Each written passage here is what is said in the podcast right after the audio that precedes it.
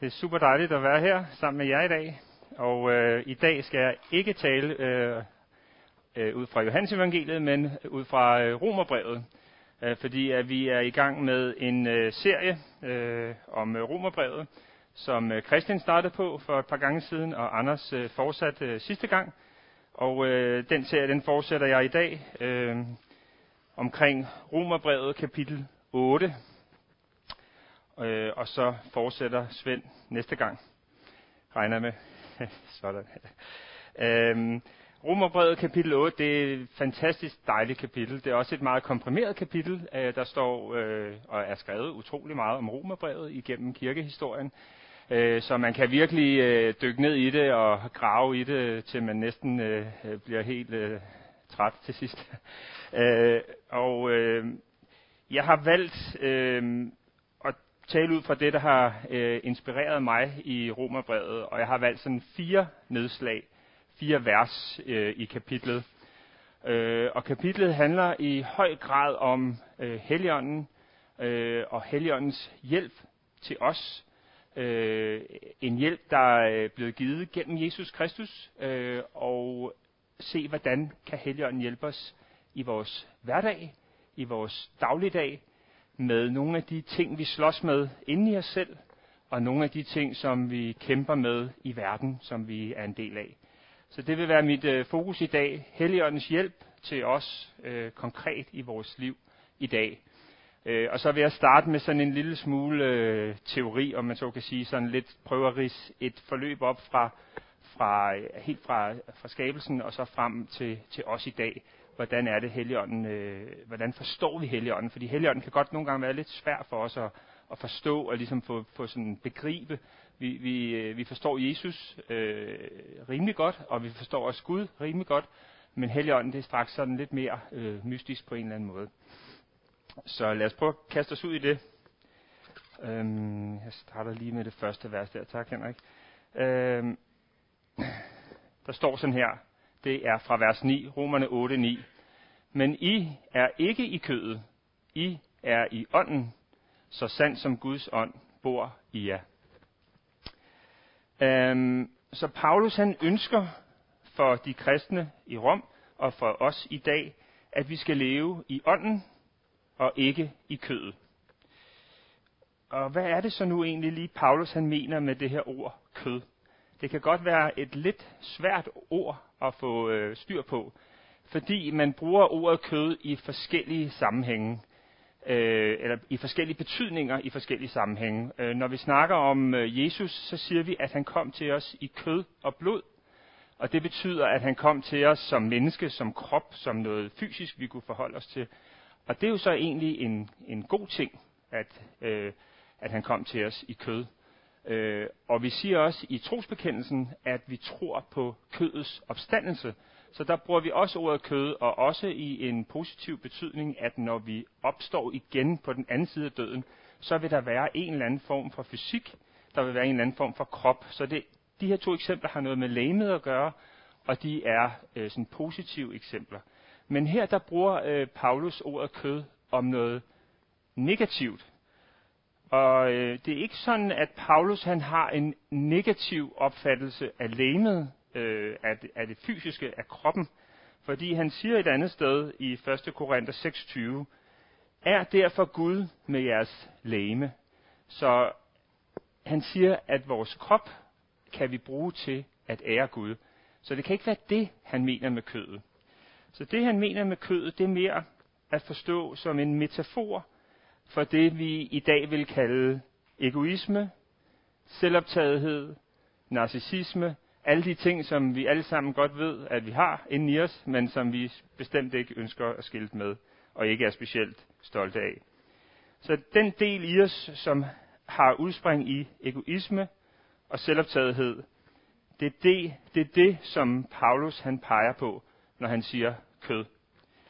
Og det er vigtigt, fordi øh, en jødisk opfattelse har vi ånd, sjæl og læme, tre dele af vores fysik, som alle sammen er givet af Gud, og som alle sammen er hellige. Og det er ikke det, er ikke det Paulus snakker om her.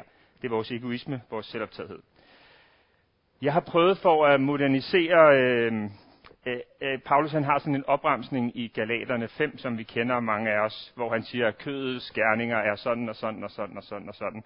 Og, og vi, vi kender godt den ramse, øh, men vi har måske lidt svært ved at høre den ind i vores eget liv, så jeg har prøvet at lave en liste her, hvor jeg har øh, vist øh, forskellen på kød og ånd.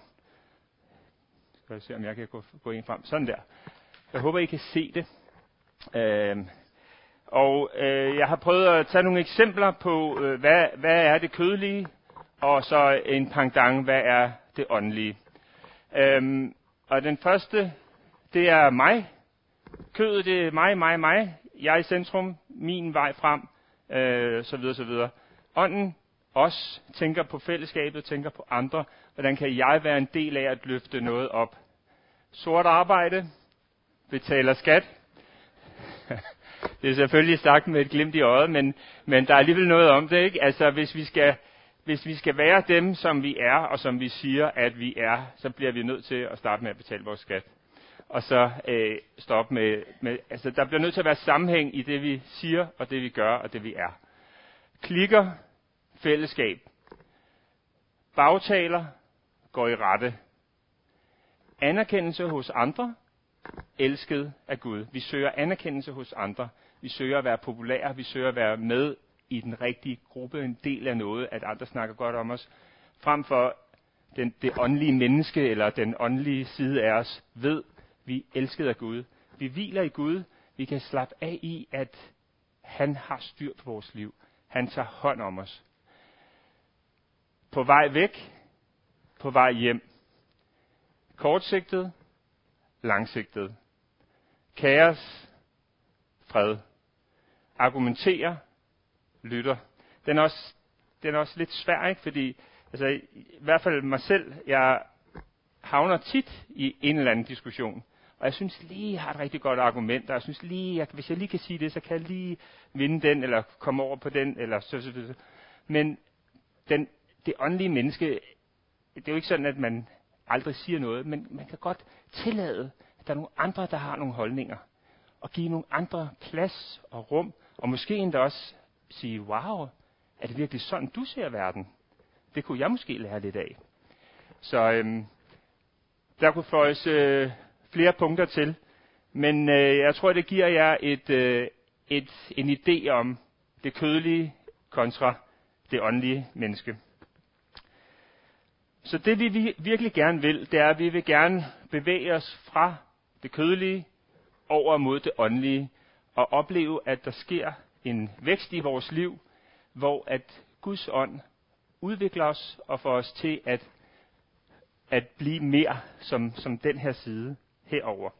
Og det er, faktisk, det er faktisk derfor, at vi har Helligånden, eller det er i hvert fald en af grundene til, at vi har Helligånden. Han bliver kaldt vores hjælper, og han ønsker at hjælpe os til at leve tættere på Gud. Så lad os prøve at se på, hvordan ånden hjælper os. Um, og der vil jeg prøve at illustrere herover uh, en tidslinje, som starter her. Det er kapitel 1 i øh, Bibelen, 1. Mosebog kapitel 1. Vi blev skabt i Guds billede. Så mennesket og Gud hænger meget, meget tæt sammen. Vi blev skabt i hinandens billede, eller vi blev skabt som et billede af Gud. Så har vi kapitel 2. Der står, at vi fik liv ved, at Gud blæste sin ånde ind i os. Så det vil sige, at vores liv og vores opretholdelse af liv er meget, meget tæt forbundet med Guds ånd, med Helligånden. Og vi siger også på, på dansk, at når vi dør, så udånder vi. Så der er også i vores sprog en forståelse af, at liv og ånd hænger sammen. Så sker der så det i kapitel 3, der har vi så syndefaldet, hvor øh, Adam og Eva beslutter sig for ikke at følge Gud mere. Og de bliver øh, sendt ud af Edens have, og der sker en splittelse mellem mennesket og Gud.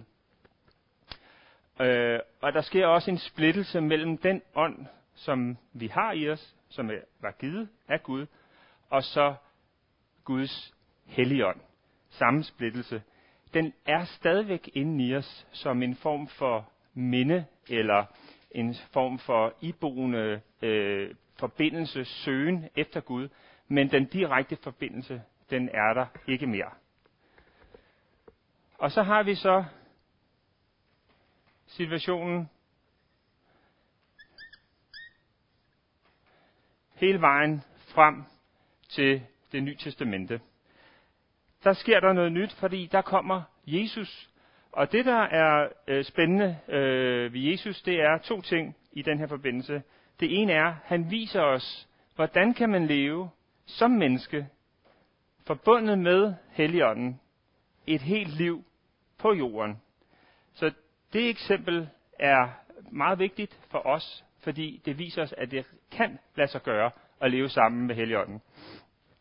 Den anden ting er, at han fjerner den synd eller de forhindringer eller det kød, som står mellem mig og Gud og mellem mig og Guds ånd. Så den adskillelse, der sker her, den kan blive genoprettet her. Øhm, så har vi så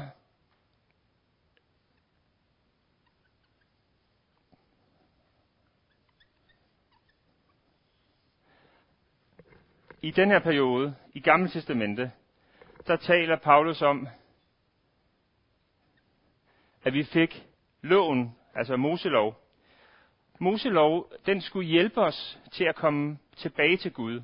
Den skulle hjælpe os til, at vores ånd, som var blevet fjernet fra Guds helligånd, at, blev, at de blev reconnected igen. Men i praksis, så virkede det ikke. Fordi det loven gjorde, det var, at den, den skabte en, en formel for, hvordan vi kunne komme tilbage til Gud, men vi formåede ikke at leve efter den formel. Og så derfor så blev, så blev situationen faktisk endnu værre, fordi at vi stadigvæk ikke formåede at komme tilbage til Gud, og nu vidste vi også, at vi var forkert på den, så vi fik dårlig samvittighed. Så, så det, det, det det, Paulus skriver om med loven, at den, den blev faktisk en form for dommer ind over vores liv og situationen var egentlig værre end uden loven. Og så kommer vi frem til Ny Testamente, til Jesus, og herfra starter en ny tidsalder, hvor ånden igennem Jesus igen er tilgængelig for os. Og så får vi, så får vi den her situation, at i den her periode her, Igennem øh, Jesus er vi igen forbundet med Helligånden. Men faktisk, så går den her cirkel også tilbage igen og forbinder os med det, der var intentionen med, at vi blev skabt til nærvær med Gud. Og så får vi altså det her, igennem Jesus får vi det her uendelighedssymbol, som rækker frem i tiden, men som også rækker tilbage i tiden og, øh, og genopretter og helbreder det, der gik i stykker. Øh, og det er også vigtigt, fordi det også gælder vores historie inde i vores individuelle, hver enkelt historie, øh, livshistorie, har vi også brug for, at Helligånden rækker tilbage i vores historie og helbreder det, der er sket. Øh, det kan være igennem vores opvækst, igennem vores barndom. Det kan være helt tilbage fra før vi blev født, som vi også sang i en af lovsangene der. At Helligånden også her kan omslutte os og række tilbage og helbrede ting, der ligger bagud i tiden, så vi også fremad kan blive frie øh, og leve tæt på Gud. Så den store historie, vi har i Bibelen, det er også vores egen historie hver især. Og derfor så kan vi gå videre nu til næste vers fra Romerbrevet, hvor der står sådan her. Ånden selv vidner sammen med vores ånd om, at vi er Guds børn. Det er jo et utroligt dejligt vers, at vi er Guds børn. og Gud han er vores far. Øhm. Og når vi, når, når Guds ånd på den måde tager bolig i os og bliver levende for os, så kan vi bede og tale til Gud, ligesom Jesus han gjorde det. Og Jesus han, øh, han kaldte Gud for sin far. Og, og det var øh, det gjorde man ikke på det, på det tidspunkt, hvor øh, Jesus levede. Der var en meget, meget større distance mellem Gud og mennesket. Øh, Gud var ophøjet, han var hellig, og han var, han var også øh, frygtindgydende øh, på en eller anden måde. Så, så det, at Jesus kommer, og han introducerer Gud til os på en ny måde, det er utrolig befriende og utrolig dejligt. Og derfor bruger han også det her ord, far, som noget, der er øh, noget, vi kan, øh, vi kan føle os trygge ved, noget, vi kan komme til, og, og noget, som vi er forbundet med, øh, slægtsmæssigt, familiemæssigt. Øh, der ligger mange ting i det, at, øh, at, at Jesus han kalder øh, Gud øh, sin far. Vi kan også i dag, øh, vi, vi kender godt, det er ikke sådan nyt for os at tale om Gud som vores far, men vi har alligevel et, et, et, et, et, ind, et, et medfødt, eller et, der følger et billede med af far, når vi snakker om Gud som vores far. Og det billede, det har vi fra vores fra, fra de fædre, vi har er vokset op med. Det kan være vores, øh, vores egen far, øh, det kan være andre fædre, øh, vi har haft i vores opvækst. Det kan også være Øh, man kan også tale om, om kirken eller et eller andet religiøst system som en form for far. Øh, og vi har mange sådan øh, fædreroller i vores øh, samfund. Øh, og det er ikke alle af de her roller, der har været lige gode øh, ved os. Øh, og øh, mange øh, har et, et øh, ødelagt øh, faderbillede. Øh, og derfor så har vi også brug for Helligåndens hjælp på det her område til at genopbygge os, så vi, så vi ser, at Gud, han er en god far. Gud, han er en far, der elsker os. Gud er en far, der tager imod os. Gud er en far, der længes efter os. Og når Jesus han skal fortælle om Gud som far, så ser vi det for eksempel i lignelsen om den fortabte søn. Den fortabte søn øh, vil øh, ud og opleve og se verden, og, og han øh, forsvinder væk, eller flygter væk fra sin far, men faren han står og spejder efter ham, og længes efter at se ham igen. Og nogle gange så tror jeg, at vi, at vi, øh, at vi ser Gud som en, der er hård, øh, som en, der er øh, utilregnelig, og som en, der er distanceret fra os, fordi det måske er det faderbillede, vi er vant til selv. Frem for at se ham som en, der elsker os, og som ønsker at tage imod os, og som åbner sine arme for os, og som, som opsøger os øh, og kommer os i møde.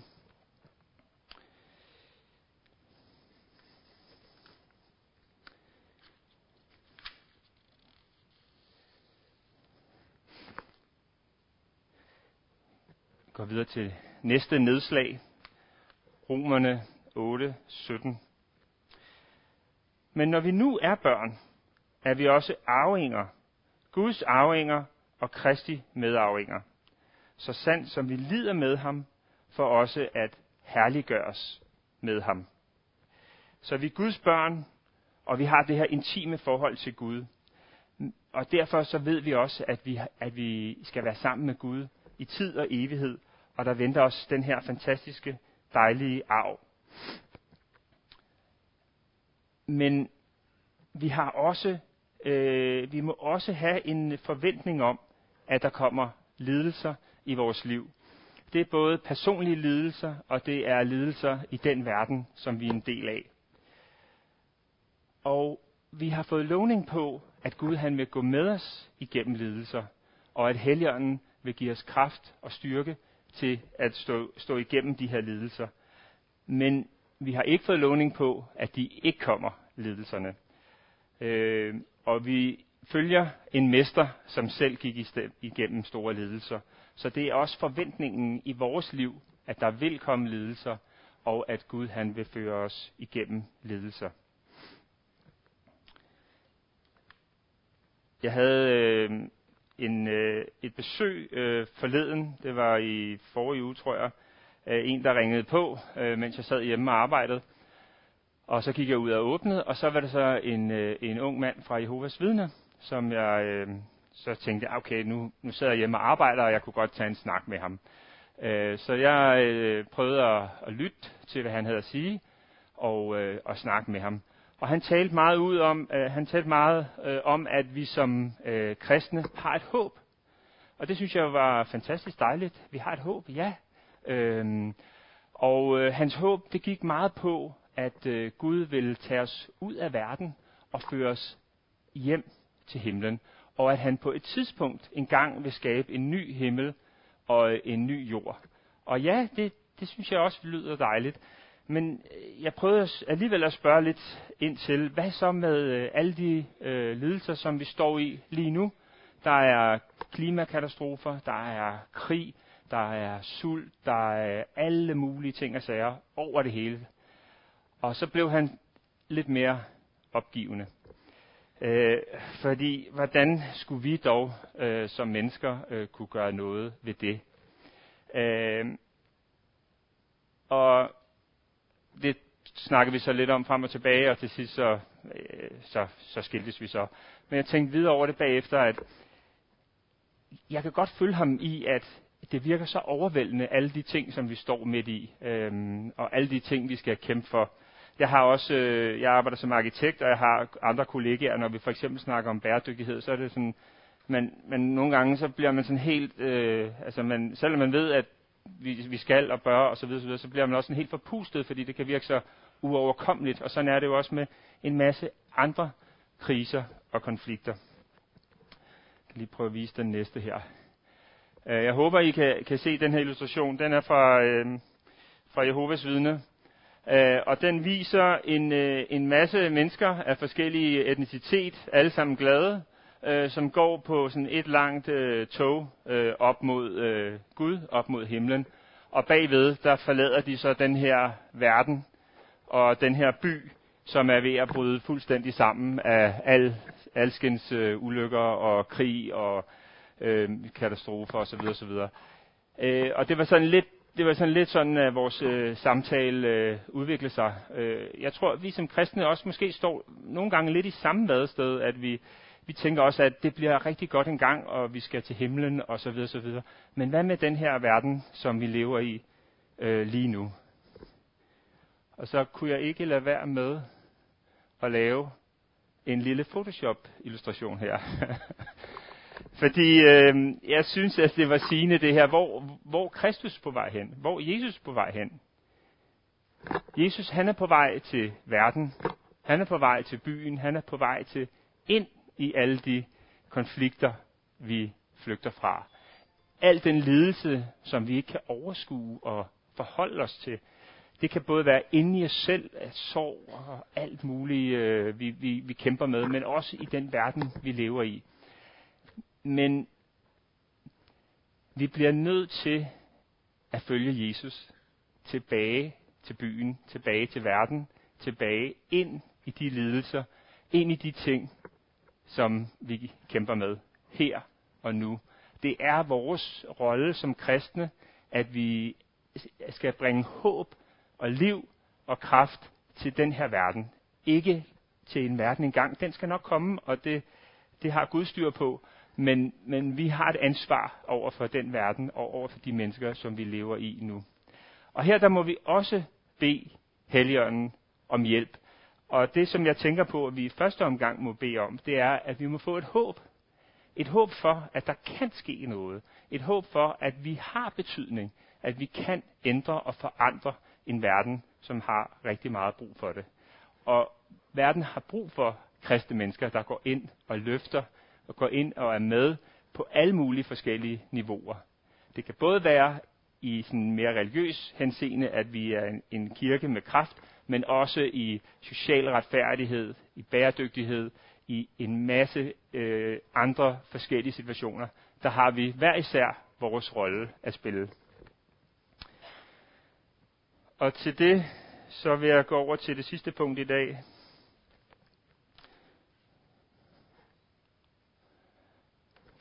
Hvor der står sådan her.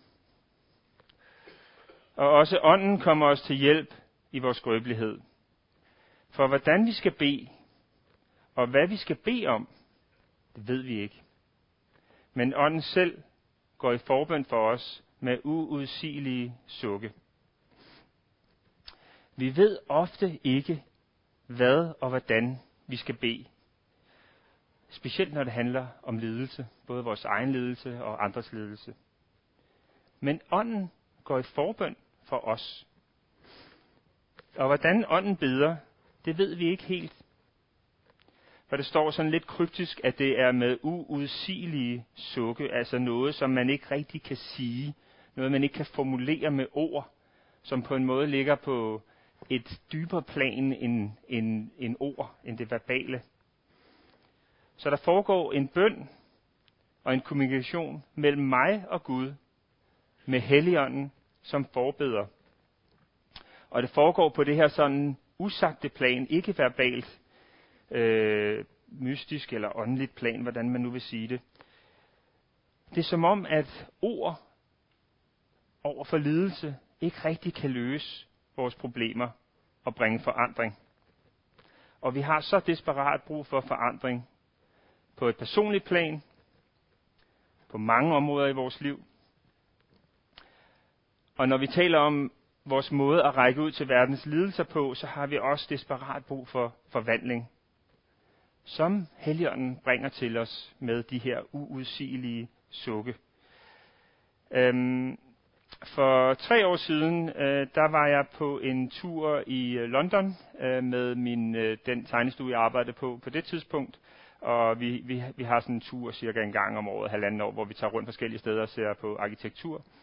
Øh, og det er altid super hyggeligt. Øh, det er både fordi, man har mere tid sammen med sine kollegaer, og ser en masse øh, flot arkitektur, og så skal man selvfølgelig også ud og spise på nogle rigtig flotte restauranter og sådan noget. Så alt i alt er det altid nogle gode ture. Øhm, øh, men jeg havde taget en, øh, en bog med mig på den her tur øh, omkring, øh, omkring noget, man kalder kontemplativ bøn, som er sådan en bøn, som øh, øh, er mere stille og lyttende og afventende Øh, og jeg, jeg kendte ikke så meget til, til det her kontemplative bøn, men jeg begyndte at læse den på turen, og jeg blev simpelthen så, øh, så draget af, af den verden, der sådan åbnede sig op for mig med, med, med den her forfatter, der beskrev om, om, om det her kontemplative bøn.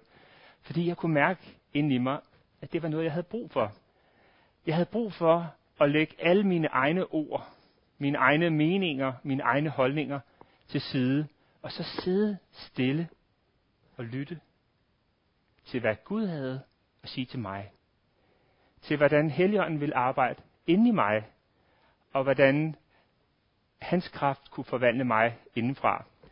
I kontemplativ bøn, der, der, har, der har man øh, øh, bibellæsning og mediterer over bibellæsning og, og sådan normal bøn, når man så kan sige, hvor man beder for det, man har på hjerte. Og så slutter man af med, med, med en stille, lyttende, afventende bøn, hvor tanken er, at her er det Gud, der servicerer mig, og ikke mig, der sådan, hvad kan man sige, kommer til Gud. Det er Gud, der kommer til mig, møder mig, taler til mig. Øhm, og det har jeg prøvet nu i tre år at, at få, øh, få ind i mit liv, og det, det har været virkelig, virkelig dejligt for mig at opleve det her, den her bønsform. Øh, fordi det er, ikke, det er ikke fordi, at der sker sådan en eller anden kæmpe mystisk forvandling. Jeg bruger, jeg bruger 20 minutter på det. Øh, er stille, lytter, og det, man kan bruge nogle forskellige teknikker. Det, det, det kommer så ikke så nøje. Men øh, bare det at være stille og sidde og lytte. Der sker ikke den store forvandling, sådan, hvad kan man sige, i de der 20 minutter. Oftest øh, er det også lidt en kamp om at holde sig opmærksom og, og prøve at lytte, og så lidt, falder man lidt ud af dagdrøm og forsvinder lidt væk, kommer tilbage igen. Og så de der 20 minutter, gør bare, at ja, resten af dagen, der har jeg ligesom en brønd at tage vand op fra, og jeg får en ro og en fred inde i, i, i mit liv, i mit hjerte, og når jeg møder verden bagefter, så har jeg en anden øh, en anden, et andet håb, en anden sådan, afklarethed på en eller anden måde. Og, og, og, og det, det tænker jeg også over for nogle af de her ting, som vi, vi snakker om nu, med lidelse, øh, med, med, med personlige ting, vi, vi kæmper med, med, med den verden, vi lever i. Vi har brug for at sætte os sammen med Gud, sammen med Jesus, og lytte og opleve, at Helligånden stille og roligt føder noget ind i os, tager fat i nogle dele i vores liv, som gør ondt, bygger os op, øh, udvikler os, og også får os til at gå ud til verden igen med et nyt håb og en ny kraft. Amen. Det var det, jeg havde til i dag.